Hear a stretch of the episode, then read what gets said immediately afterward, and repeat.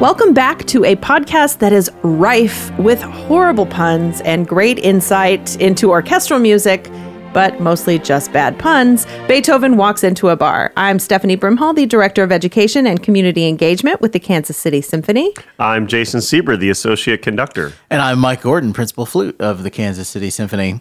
Well, we are so excited today to have a conversation with another of our fantastic guest conductors this season here at the Kansas City Symphony, Christian Reif spelled the German way, R E I F, not R I F E. Thank you, Jason.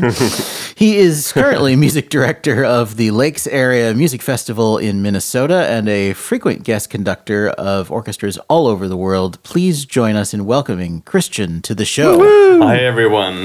it's so nice to be here. Did you like our terrible pun? Oh, it's great. that, I'm sure no one has ever done that before. Oh, absolutely. Well, in, in German, uh, when we were young, also my, my siblings and I, when we and got reviews or anything, and then it's like, oh, it's very mature, because mm-hmm. that's the word, mm-hmm. right? Reif means oh, mature. Nice. And so, oh, it was very mature for the age, you know, 12 year olds. And, oh, wonderful puns. Nice. Oh, boy. Well, luckily, I think that's the last one uh, today. So. All good. Bring it Moving on. well, thank you so much for joining us today, Christian. We really appreciate you giving up uh, your time to talk with us. Congratulations on your re- relatively recent appointment as music director of the Lakes Area Music Festival. I believe last summer was your first season in this position. Correct. Uh, it's a terrific summer festival with an orchestra comprised of musicians from many of the country's top orchestras, including someone from our very own Kansas City Symphony, bassist Caleb Quillen. Yeah. So tell us about this festival and maybe a little bit about what you have planned for this summer, your second season. Sure.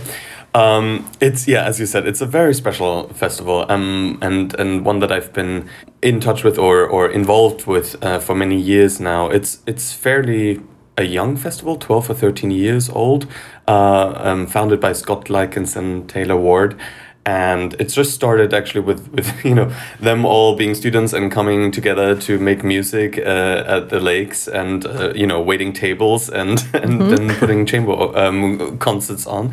And uh, it developed to this incredible festival that we now have a new hall for. Um, we have a we have a pit so we can actually um, really stage the uh, the operas that we do every year.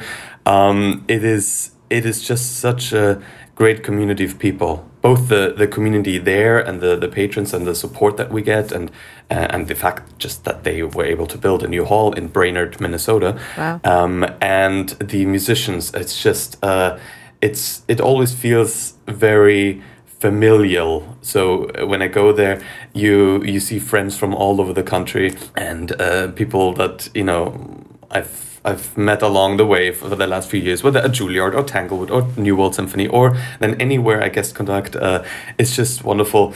And um, yeah, I mean, the, the the quality of music making is incredible. I mean, they're the top musicians. Um, several principal woodwinds from the Met Opera to everywhere in the country. And I brought a lot of friends from San Francisco Symphony uh, uh, when I was there as my time as resident conductor. So it's it's a really strong and fun group, and we're just having a, a great time together. Um, yeah, I mean, with COVID, everything got delayed, of course. So I was supposed to, oh, we were planning. Um, on me starting as music director there a few years, uh, uh one year earlier, mm. um, but obviously we had to postpone that. Um, then yesterday, uh, last year, uh, it was a great season planned as well. We did also did uh, Rake's Progress. Um, it was mm. quite heartbreaking to have to cancel right in the middle of it mm. um, because of Delta. Mm um, that just kind of overrun everything, and and uh, we didn't have enough information at that time. That in uh, beginning of August, so we were keeping it on the safe side, with, which was good. Uh, but we did uh, play about ten days of concerts, uh, so so a good chunk of concerts. Um, so it was nice to to be there uh, again.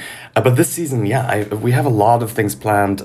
both um, an opera again, Ariadne auf Naxos mm. von Richard Strauss. Mm -hmm um, and a great cast. We we are going to we're opening the season with the program that we were supposed to close last season. So Ah. Sibelius Second Symphony and um, a world premiere by Jimmy Lopez, um, a great composer and friend of mine, and he was so kind to say, "Hey, well, I have this piece. I really want you to to play it." And he was so kind to also, even though we had to cancel last year, to say, "Hey, I still want you to be the first, and so forth. And so uh, we're playing his uh, um, Paguala. Uh, tribute to the earth, Paga, Pago alla Tierra. And uh, we start with uh, the Moldau Smetana. So it's kind of this very um, landscape and yeah, it, it- the whole concept uh, or the whole concept is is also the tribute to the earth that we um, are staying on. And last year also we had a collaboration with an Ojibwe musician, um, Native American to the area, who is an, incredible singer. And there's such an incredible music uh, history there as well. Uh, and so we collaborated because also our music hall, the, the concert space, is called the Gitche Zibe Concert Hall, which means uh, the Great River. Oh. Mississippi is just around the corner.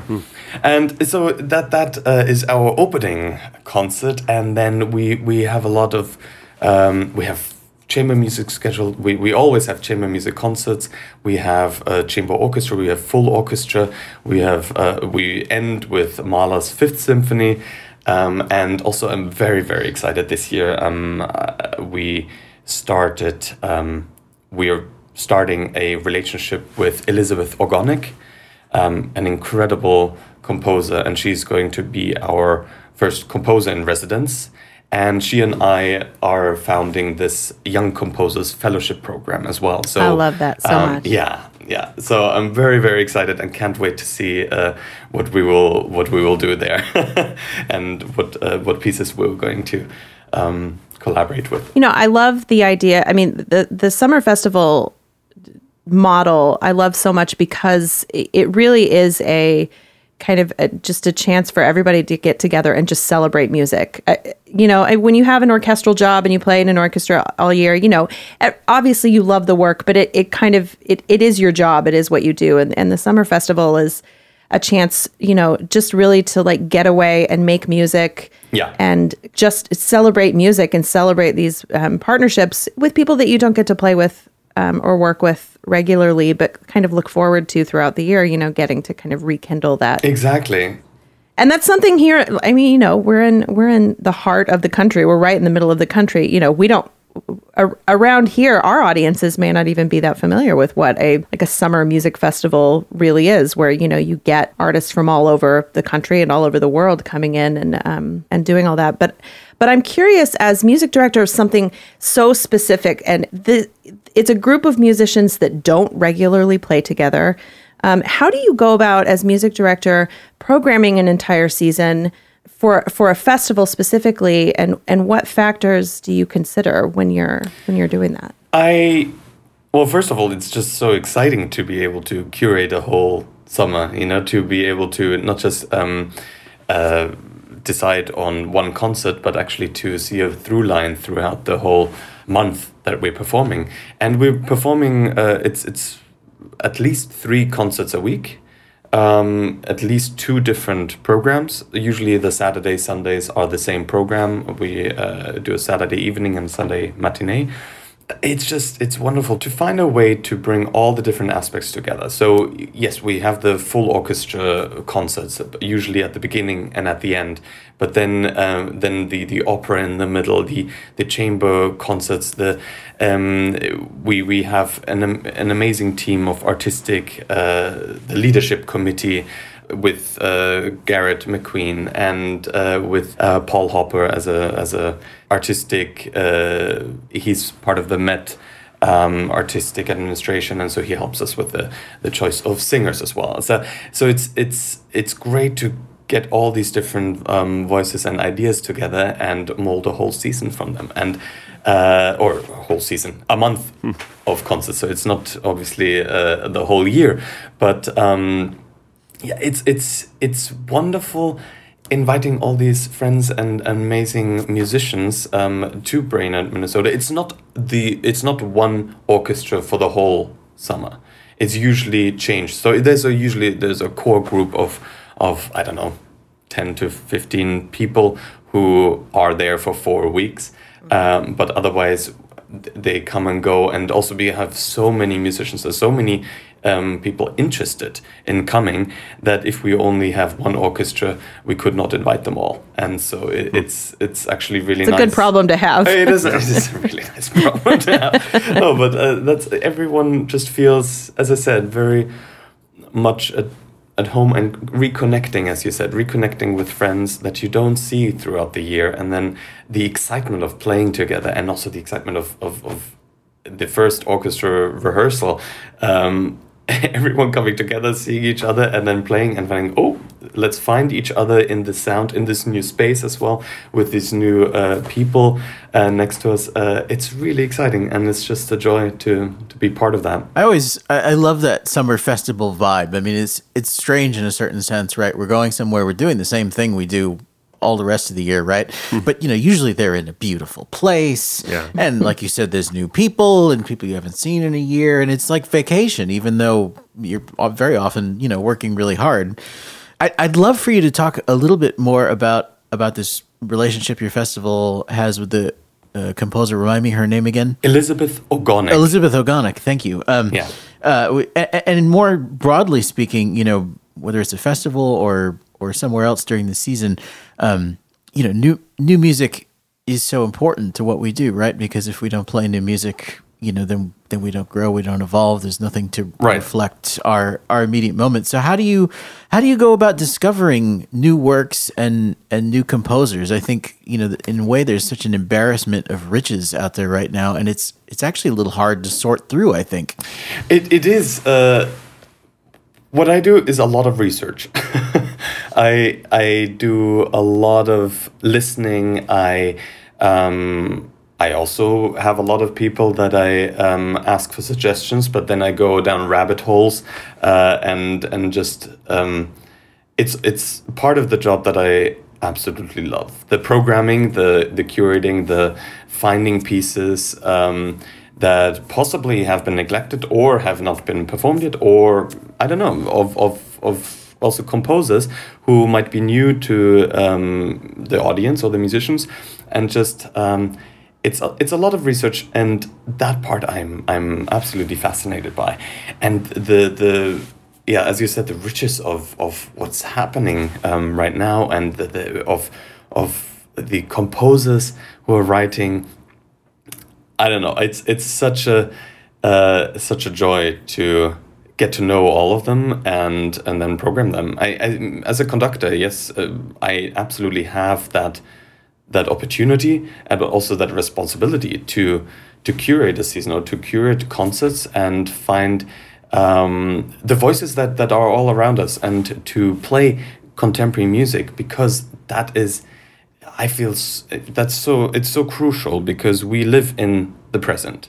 And I want to play music by composers also who live in the here and now and the uh, everything that is happening right now is influencing them. They're in the same kind of space that i am they in the this global world and uh, i want to perform that and see how the audience reacts to that. And uh, it's a really it's a privilege to to do so Tell us, Christian, uh, a little bit about how your program that you're doing with the Kansas City Symphony came together. Three great pieces, uh, one by one of the great American composers, Joan Tower, Yeah. her Tambor, which was originally written for the Pittsburgh Symphony and, and the percussion section in particular. Um, the Mozart Clarinet Concerto, which of course is one of his greatest works, and we're so delighted to have Raymond Santos, our principal clarinetist, perform that with you. Uh, I know he's very much looking forward to that as well. And then, of course, one of the great ballet scores of all time, Stravinsky's Petrushka. yeah Tell us how this program came together and, and maybe if there's a common thread that runs through this program. Sure. There is, um, off, as so often, the kernel starts with one piece or just a kind of a. Um, I was asked, well, would you like to do Mozart's clarinet concerto with our principal? And I said, absolutely, of course. Uh, I, obvi- I love Mozart. I grew up playing Mozart. I, I mean, growing up in, in Bavaria, uh, in Germany. um, that that was part of my daily diet: Haydn, Mozart, and. Going to the Mozarteum in Salzburg, that was my, my undergraduate school. So I, I'm very attached to Mozart, absolutely. And I'm a clarinetist. Um, my main piano. Oh, I didn't realize that. Yeah, my main instrument is piano, but I, I, well, not anymore. I play the clarinet, or for the last few years, I it transitioned only to being twice a year at Christmas and for Oktoberfest. so Ah, for, nice. The best times. We'll have you Yeah. back for Oktoberfest. We'll play Yeah, some, exactly. We'll play some polkas together Sure, and that'd be fun. I mean, I, I played in a polka band. Of course you did. I, Yeah. I, yeah, yeah. Um, it's it's a Tanzlmusi, as we would call. and so it was a whole uh, group of clarinet and, and brass players, and uh, and we were singing as well. It was it was delightful and really really. Those fun. are the most fun players. Yeah. no, that was that was always a lot of fun. And we actually played on our on the Rosenheim Oktoberfest. So the the Rosenheim is where I'm from. It's between Munich and Salzburg, and that's where um, we also have a kind of Wiesen Oktoberfest a little earlier in the year in, in September. And uh, anyway, so that's uh, that was a very natural fit. I, or, or I was delighted when I was asked if I would do the Mozart clarinet um, clarinet concerto.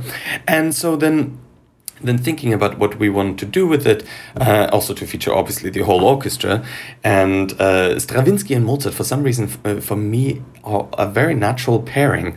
Um, they're very, um, if if I say they're very straightforward and clean, it doesn't really resonate the same way as uh, as it does in my head. But it is very both the the harmonic and rhythmic integrity that they have. Very different styles obviously. I mean we can talk about that later. But the mozart and and stravinsky for me are a beautiful pairing. And so we were talking about um, what kind of big piece or second half piece we want to do. And Petrushka has always been one of my favorites, and it's just it's a um, it's a concerto for the whole orchestra. It's of course you have the the glorious flute solo, the the piano, the trumpet, um, but the the colors that Stravinsky writes for in the orchestra are just phenomenal and beautiful, and it tells a real story. And so yeah, we, we settled on on Petrushka very quickly actually, and uh, and then I was thinking, well, there, there's so many options we could go with, but to to have an American composer start the whole um, program felt right, and and the piece by Joan Tower and Joan being one of the the eminent American composers of our times. I, I looked at Tambor and and uh, it being so percussive and so such a um, rhythmic driving piece. Um, it seemed like a natural fit to Stravinsky's rhythm and rhythmic pulse.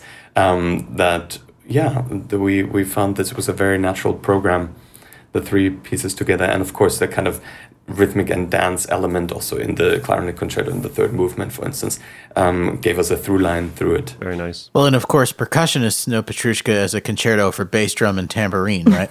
of course they do. yeah, I mean, yeah, just just that that tambourine is the death of Petrushka, so obviously the most important thing. It's the most important thing in the whole show. yes. So I'm uh, I'm interested to hear a little bit about um, something you got up to during the pandemic. So uh, during the pandemic, you were part of NPR's Tiny Desk series at home, Yeah. uh, performing with your incredibly talented wife, Julia Bullock.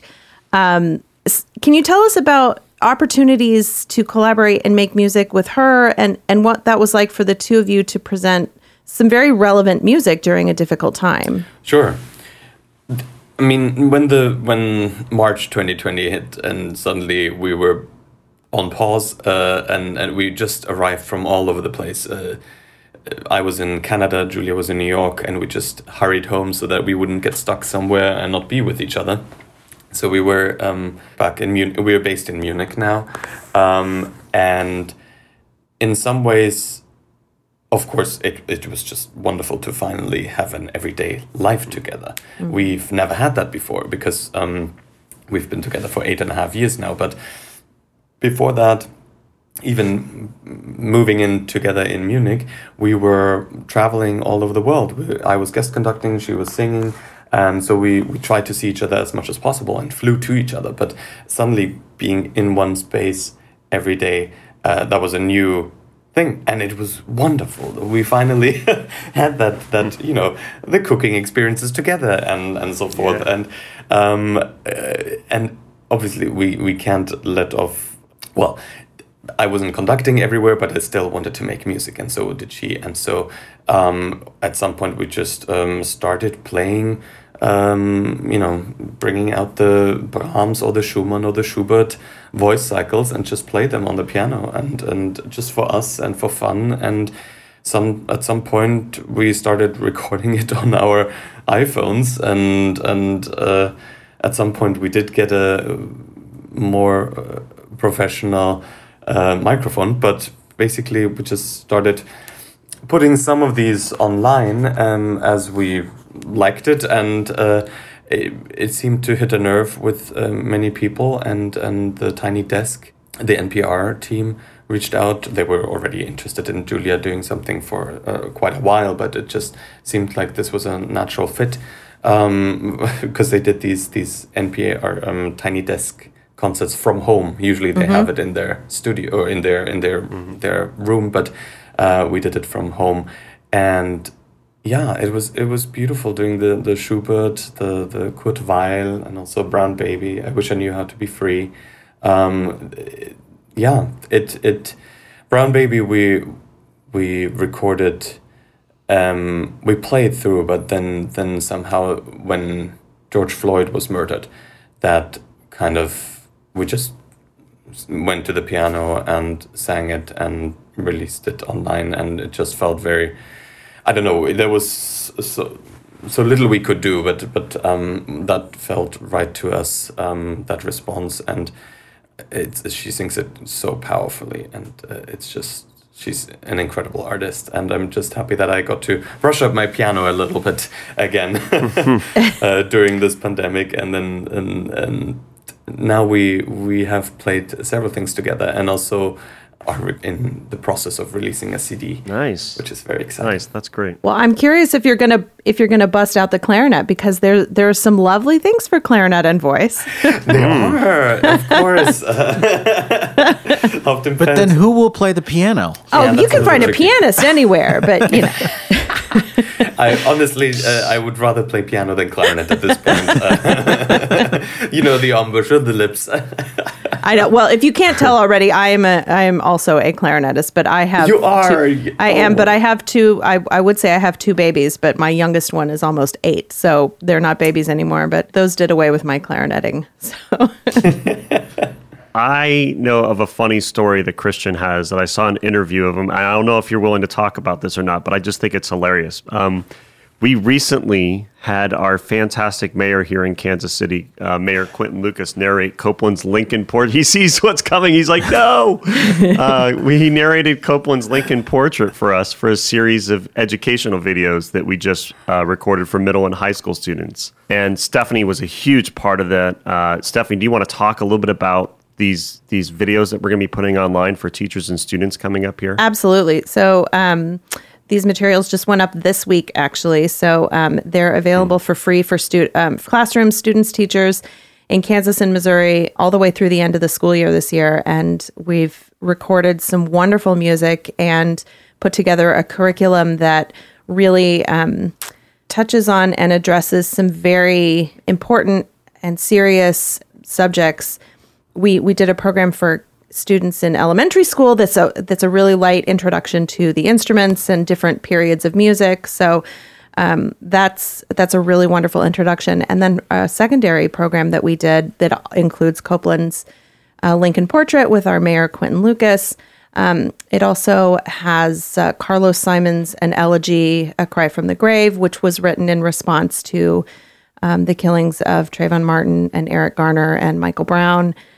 Uh, music by Shostakovich, uh, but we we've written some curriculum that really uh, asks students to kind of dive deeper into these subjects and how art and how music in particular can be used to uh, explore emotions and feelings and kind of um, gives students an outlet to uh, explore those things. So I'm really excited about that. You can find that on kcsymphony.org. That got really serious Yeah. for No, I know. No, for what I'm And I'm looking forward to a a very funny story. No, now. but they they really are. We had we had a, a really great time putting those videos together, and Stephanie did an amazing job putting all this curriculum together to go with it. I think students and teachers are going to have lots of important discussions about Yeah.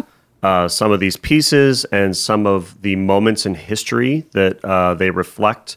We have Jessie Montgomery's banner, which talks about everyone trying to have an equal voice at the table um, lots of lots of important subjects of, of equity and and um, social justice, and I'm I'm so excited and proud that we have these out there now for students and teachers. But back to the back to the uh, fun story here, Christian. So you had a funny moment when you had to introduce a public figure when you were working with the New World Symphony down in Miami. Can you share that story with us? Because I think it's hilarious. We've all, as conductors, had moments where we've accidentally said something. I've had plenty of. I them, don't know so- the story, so I'm very Yeah. excited. So, uh, yes. Uh, it, it was a uh, holiday concert. Um, so, just before the holidays in December. And um, through, throughout the I will, I will tell the long side of the story, maybe. I don't know. But. Um, the, so uh, during the year, uh, during du- during that week, um, we rehearsed, for instance, uh, uh, um, a piece called Polar Express, um, and uh, and uh, to the movie, and and I kept saying Polar Express because that's how you say it in in German, you know, Polar Express, and so they they they kindly made fun of me uh, and just said it's Polar Express. Just say Polar, Polar, Polar Express. Okay, fine. Um, and in the concert, so I narrate through the concert, of course, and then uh, I it, the, the the piece I introduced it. Uh, I said, okay, well, we just played the Polar Express, and, you know, and I was so proud. I said it right, and the and the the the orchestra shuffled, and they're like, okay, good, good job, Christian. All right, and then and then just the next sentence was. Um, and it's, it's just my pleasure to introduce the narrator for the next piece. And I just said, it's yeah, it's my pleasure to welcome the narrator for the the next piece, the Miami Bitch. and and I, it was the Miami Beach city man- uh, city manager, Miami Beach city manager, and I just said, I fully confidently said, "Welcome to the Miami Bitch," and I, I, everyone lost it. The whole audience just was laughing. The orchestra was on the floor. I I was, I yeah, I just kind of gathered myself again. I mean, we all laughed, and uh, um, thank God it was not the the wall cast the next day because that would have been four thousand people hearing it, uh, and, uh, and way more kids. But um, it was it was funny. It was a good, and he was he was a good sport. Uh, he he said this is not the worst people have called me. so, uh, no, it- but then the next day, my God, that that that sentence I was more nervous about than anything else. So e- even the piece before, I was already thinking Miami Beach, Miami Beach, Miami Beach, and then I was so slow in how I said it. I really went through every word. It is my pleasure to introduce you to the Miami Beach. Sit and all the orchestra was like, ah, okay, fine. Wow. It was it was very funny and and just I I Well, Yeah. there there are at least two other things that are funny about that story besides the obvious one. Um, for and I, I was also at New World uh, once upon a time, and and while I was there, um, the planning process was happening for you know the New World Center or whatever they call their new hall, this incredible facility that they have. Uh, and we were still in the Lincoln Theater, which is now an H and M department store. Yeah. It's kind of funny to see it that way, but um, but anyway, we we were invited to go uh, to open city council meetings uh, to kind of lobby the city council to you know make way for this hall because it involved all kinds of negotiations about city parking and you know really mundane stuff like that and and basically at the time everyone was everyone on the council was super in favor of uh, this project but you know there was always like one person who'd be like well, we're going to lose 25 parking spots in South Beach over this hall. I don't know if we can do that. So, in a way, and I, it wouldn't have been the same person, but in a way, it's funny to me that there was a representative from the council that you called Miami bitch because I sort of, I sort of remember You from back in the it's day. There was there was always one there. Yeah. And oh, the other really funny thing about that is just the fact that New World was playing a Christmas concert because they never used to do that. And and the one thing that happened to me and I think happens to many young players in general, but but especially people who come from there, is they get into an orchestra like the Kansas City Symphony and you play Petrushka, fine. You play a Tchaikovsky symphony, no problem. You get to Christmas and you have to play Polar Express and Home Alone and you know who knows what. And all this music is really hard and we don't know any of it because we've never played it before in our lives. that, that's true. That So is- seems to be the only kind of uh, pop concert that uh, that New World does. Yeah. Yeah, I'm glad. I'm glad they're getting that experience now. It's important. Yeah. No, And it's, it's fun. fun. And Howard, uh, Howard, the the the CEO, uh, the executive director of, of New World, he was such a good uh, sport as well. He uh, Yeah. for Christmas, then he gave me a T-shirt saying, "I'm in Miami, bitch." Is that right? yeah, that sounds that sounds right. yeah, that's that's the one. Yeah, so he, he or I'm a I'm a Miami bitch. That's it.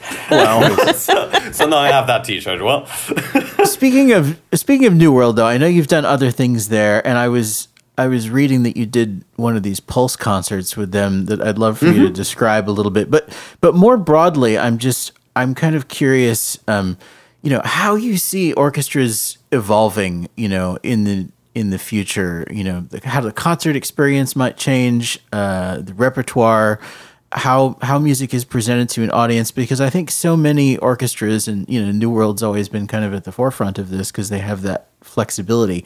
But you know how how are we experimenting with new ways to bring live music to people? That's a great question. I think that's uh, well, and that's a question that everyone is asking themselves, right? Um, I think we have all this great material, so we, we have a great product, if you want to say that, but but we have amazing music and great performances.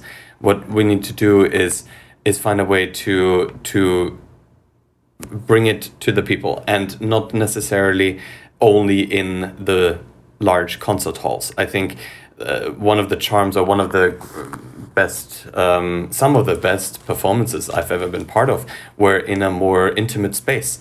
And still with orchestra or still with a chamber orchestra or something, but um, to be contemporary, I think, in our way of presenting it.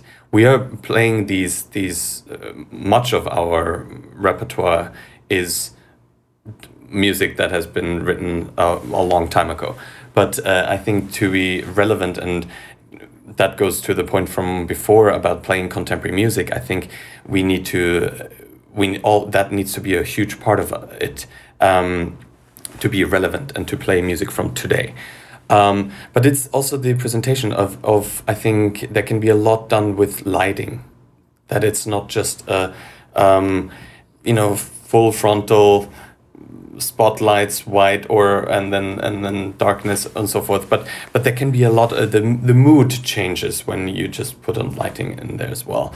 Um, the interaction with the audience i think is crucial um, to not have a barrier between the performers on stage and the audience but to really know what is it that the community wants from us or what the community needs from us or don't don't even know what they need from us.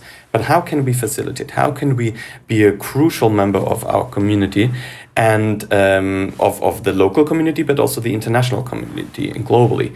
And i think to make sure we really connect on a deep level with them and don't set us apart and be like oh we are the we're the performers or no i'm the conductor and uh, you know um, and we're so special. But we're we're all in this together i think if we can have the sense of community. That's really really important. And um, a lot of um, the technology that is available is um, is very exciting to uh, um, be put to use and to collaborate and to really integrate with the um, with with our performances and it doesn't it doesn't really have to be or I it's not I'm not a huge fan of just playing a piece and just having a screen of, of some kind of uh, video just for the sake of video and just for the sake of making it more hip, so to speak. But really, if, if technology is integrated and or the multimedia aspect is integrated, if lighting is integrated, um, and parts of that, what I did, I curated some of these. Um, uh, soundbox concerts at the San Francisco Symphony, these late night shows, which is kind of a, all in darkness in it. It's a lounge and and it's uh, people can drink. It's much more free. Um, the the the programming that we do there is is very it just it's, it's great music and and the funny thing is that it's sold out in minutes but people don't even know what we will perform. Mm. Oh, that's cool. So they know it's a great experience. That's what people want. Also, it's I, they want an experience, and sometimes it doesn't even matter what we play. If but if we believe in this, if we believe in the music and really m- make an experience happen for them, I think that's really exciting. These these soundbox programs. I mean, one of them that I did was a program influ- or, or pieces by composers who were um, living under oppression or cens- censorship or you know were not completely free in how they could write music and always had to find a way of of uh, expressing themselves. Um, for instance the first act was all you know Weimar Weimar Republic. So um, also Karl Amadeus Hartmann Kurt Weill Hindemith so uh, Hartmann, who is not known as much in, in the States, but he, he writes incredible orchestral music. Um, so this is all 19, 19, uh, 1920s and 1910s and so forth. But uh, the and 1930s. The um, Hartmann is someone who then went into the uh, inner exile, so to speak, yeah, during the during then the Second World War, and because he um, really was. Rev- uh, he was completely against the Nazi regime, but he didn't want to move from Munich either. So he, he knew his music would never be published or never be played, basically in uh, in the Third Reich. But he still wrote for you know um, a concerto funebre, for instance, or uh, another piece that that um, honors the fallen um, or the, the victims of war and fascism and so forth. Anyway, that and then the second uh, act was Shostakovich, and the third act was um, a, a journey in America uh, from George Crumb, Crumb uh, Black Angels to um, via Julius Eastman um, and Jessie Montgomery also, and and uh, uh, it was we played part of Banner, mm, and Jason, you were you were mentioning it. Um, and and the, the the story we were telling and the the the use of video and and lighting really was a Gesamtkunstwerk in, in the sense of Wagner in a sense because it really was an overarching narrative. And and I think if we take our audiences on a journey like that it'll be rewarded because, because they they might not like every piece but they will come back with an uh, or leave with an experience and with an impact. And that's what we want i think. We want as performers as artists to be able to light a fire to light hope to light optimism or or even to rattle people and influence them or not influence but to yeah to have an impact.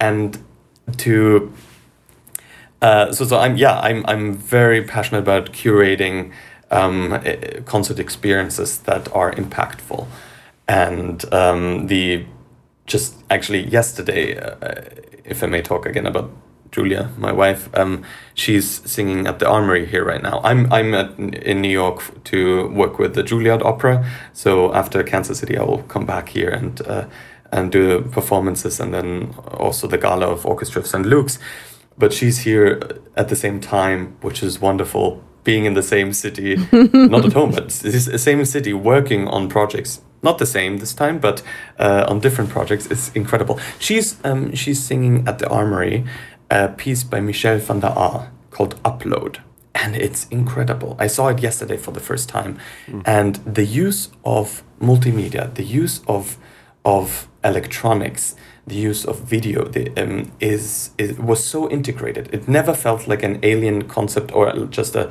um, well, we put this together because I know we all like to watch films, and sure, we come to the orchestra and we want to bring it together. And okay, great, we have something. No, it was, uh, I mean, the subject matter obviously was also um, made a lot of sense to be so fully integrated. It's called Upload. And um, it mean it's basically about this the, the connection between father and daughter, and the father uploaded his consciousness, his mm. person, into an, the virtual realm, so it doesn't have a body anymore.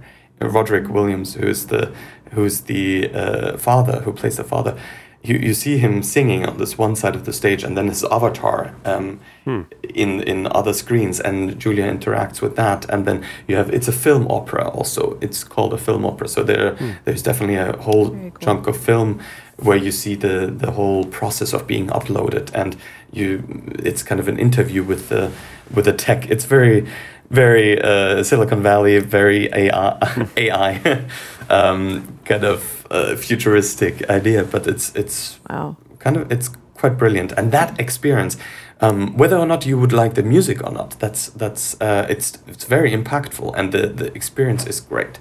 So I'm I'm interested in in in that in in performing incredible music, and not everything needs to be with a with a technology aspect. Absolutely not. I mean, I I, want to perform Bruckner, and I do not want any uh, any other aspect that delineates from that or that that uh, interrupts that experience that.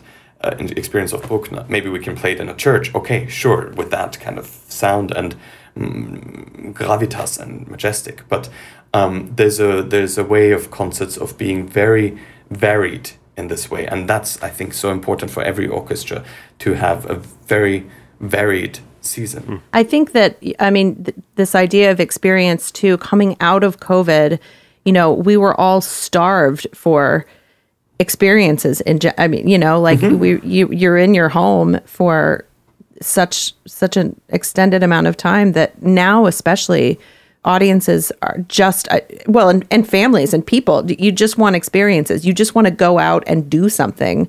Um, yeah. and and this and is be connected. Exactly yes. Um, and this in in this time in our lives um, and in history especially i think that's that's really important today. So i'm intrigued by by all of this. Um, and our, our, I know that the symphony's lighting designer listens to these podcasts, so she's going to be very excited to meet you. She's amazing. Okay, she's great, incredible. Christina, well, I know you have such an amazing yep. hall. I, I have been there once uh, when I was resident with the San Francisco Symphony, and we came on tour. Oh right, and yeah. So it's it's a. I know you have an incredible hall and it's it, first of all it sounds great which is obviously most important to me also. Mm-hmm. um, but also it, it it's so versatile and it's and it's contemporary it's modern. I think there's so many um, uh, yeah so many aspects one can um, try out and uh, it's exciting to hear that also that you are doing that.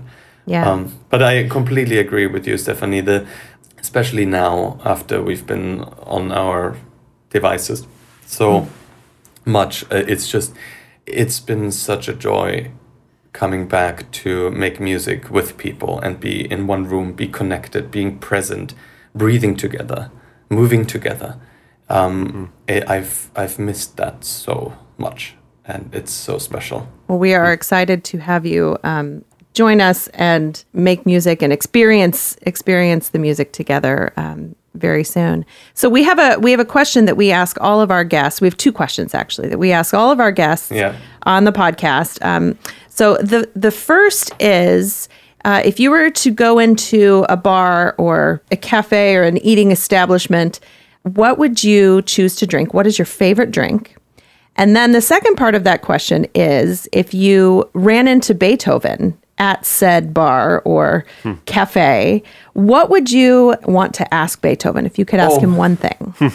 Oh, the first uh, question is much easier. The second one, uh, we, we, can. uh, okay, well, the first question, um, I order a beer. Yeah.